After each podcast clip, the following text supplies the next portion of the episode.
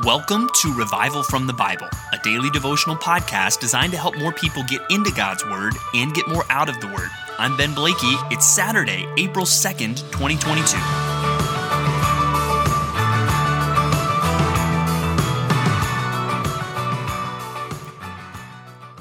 Well, folks, you have made it to the end of the law.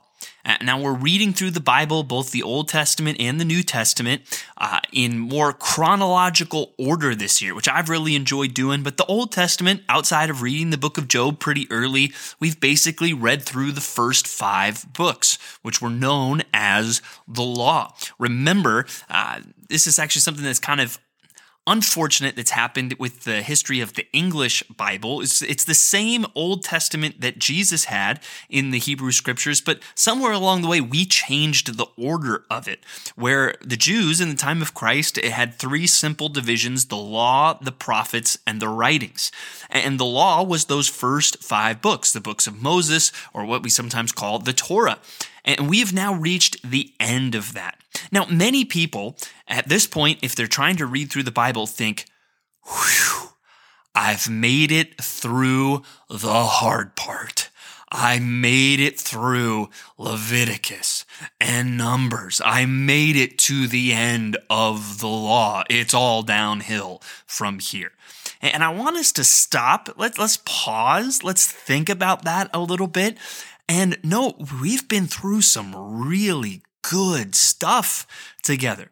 Uh, think of what the psalmist says in Psalm 119 when he says, Oh, how I love your law. It is my meditation all the day. So, as we wrap up the law today by reading Deuteronomy 34, I want us to not say, Whoo, yeah, we did it. I want us to say, Wow, look how amazing that was. And may we all say together, Oh, how I love your law. Now, what we read about in Deuteronomy 34, it's, it's a short reading today, just 12 verses in this chapter, and it speaks of the death of Moses. Now, it speaks of God taking him up onto Mount Nebo, which is on the other side of the Jordan River. Uh, you can still go there today. And if you go there, you can't physically see all the places. So it seems that God somehow allows Moses to see all of these places uh, in the promised land without going there. But then he dies, and it's interesting, the Lord buries him. It's kind of this private moment between Moses and God as God buries him. And then uh, Joshua kind of takes up the mantle of leadership there, and we'll be picking that up and, and following Joshua and the conquest. But today, I want us to look back. And again, we should not think, oh, great, I made it through the hard part. No, we've made it through some good stuff. And I just want us to think why would somebody say, Oh, how I love your law? Uh, why would David, who probably only had these first five books of the Bible, say such amazing things that God's word being better than gold and sweeter than honey? Uh, what have we seen that would evoke such a response? And that's where, if you stop and think, we've seen some amazing things. I mean, how much have we seen of the character of God through the first five books of the Bible?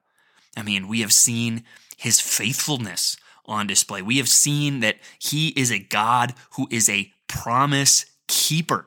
That, that he made these promises to Abraham, and now we are seeing them fulfilled. He's brought them out of Egypt. He's brought them to the verge of the promised land. Our God keeps his promises. We've even seen just the beauty of a creator God, going back to the very beginning, Genesis 1, the first chapter of the law, that God created everything and he did it with his word. What a powerful and what a beautiful God. I mean, consider we have it. Yes, it's broken in, places and, and there's things that happen that shouldn't happen even in nature, but look out at the world. Look at the beauty of what God created. It is good. We've seen that in the law. We've seen the holiness of God. Think of just his appearance on the mountain in Exodus. Think of all he said in Leviticus that, that he is holy. Uh, consider also the love of God, even in Exodus 34, as he reveals himself to Moses. He reveals himself as a God of steadfast love and compassion, a God who forgives. This is the God that we have seen in the first five books of the Bible. I mean, what have we seen of the character of God? That alone should be enough for us to say, man, I love the law. I love the first five books of the Bible because they give me a beautiful picture of God. Uh, all the attributes of God we see on display here in these books.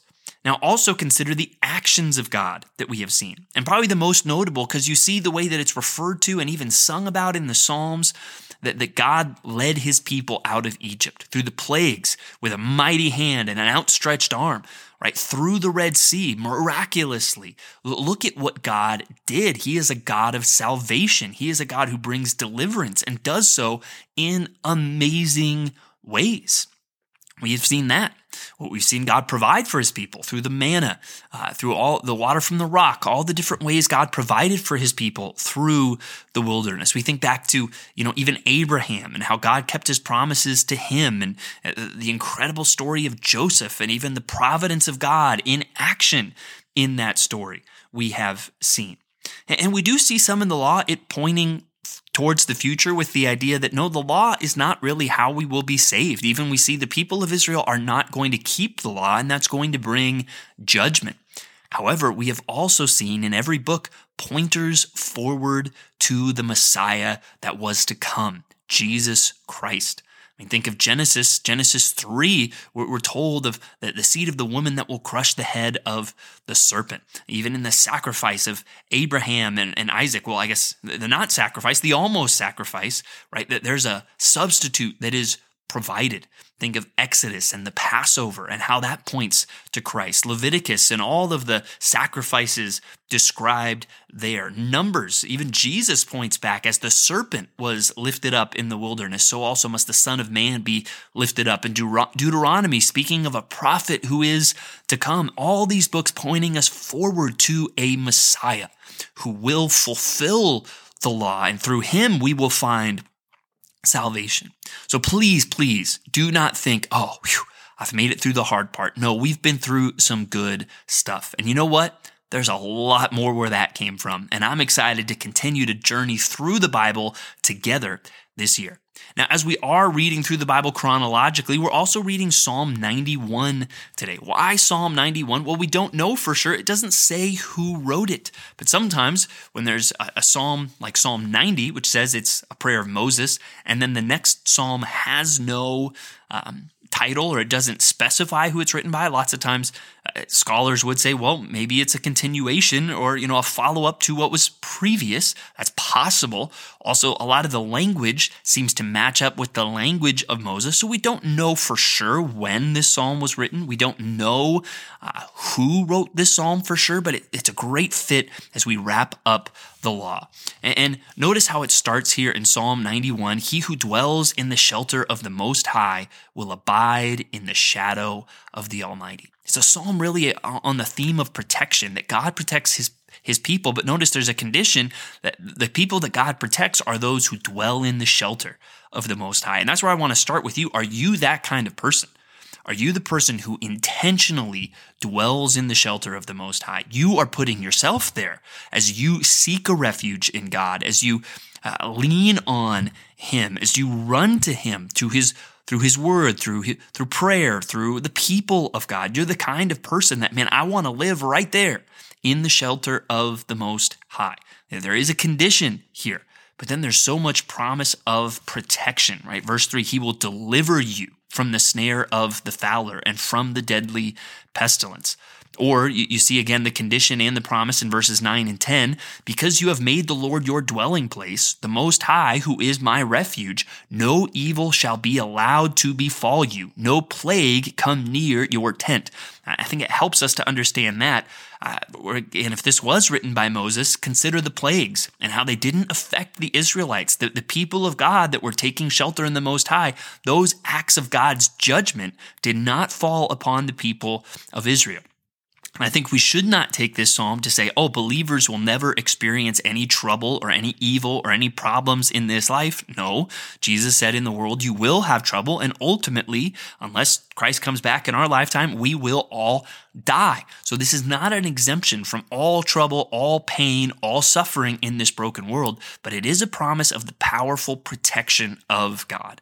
And I think one thing we see even for believers as we go through hard times or evil or persecution, God delivers us through it, even if it is through the means of death. And that's what God uses to deliver us from this life and from the bondage of our sinful bodies and to bring us into his presence. But really, there's even a, a mindset of invincibility that Christians should have. Hey, I'm dwelling in the most, in the shelter of the Most High. Therefore, nothing can touch me. Uh, the, the angels are going to protect me. Nothing can touch me that God does not allow. I am invincible from anything that my Heavenly Father does not intentionally want to put into my life. And what a good and sweet place that can be for us as believers. So hopefully you're encouraged there by Psalm 91 and just thinking about how God provides even in death. Uh, that brings us to John chapter 11, verses 28 through 54, where today we actually see the resurrection of Lazarus. Jesus, you know, backing up his grandiose statement that he is the resurrection and the life. I guess it's not really grandiose because it's true. He's not having delusions of grandeur. He is who he claims to be. And he proves that by raising Lazarus from the dead. We also have that interesting and even unwitting prophecy there of Caiaphas, who says that it's better for one man to die uh, for the people instead of the whole nation perishing. And he doesn't know that's actually what's going to happen. And again, that's one note you'll see a lot of as we come through the rest of the Gospel of John. God's sovereignty even over the arrest, the betrayal, the crucifixion, God's sovereignty over all that. And here he's using a wicked man, Caiaphas, um, who's making an unwitting prophecy, but really pointing to the truth of the Messiah. So a lot to, to see there in our Bible, but guys, we've got a long way to go this year in our journey through the Bible, and there's so much goodness that's in store. But today, let's look back specifically on those first five books Genesis, Exodus, Leviticus, Numbers, and Deuteronomy. And let's say, wow, what an amazing God is shown to us through those books of the Bible. That's the God I want to know. That's the God I want to live for. And that's the God I want to continue learning about as we read through the Bible. Thanks for digging into God's Word with me today on Revival from the Bible. For more resources, check out revivalfromthebible.com. To learn more about Compass Bible Church Treasure Valley, go to compassbible.tv. The grace of our Lord Jesus Christ be with you.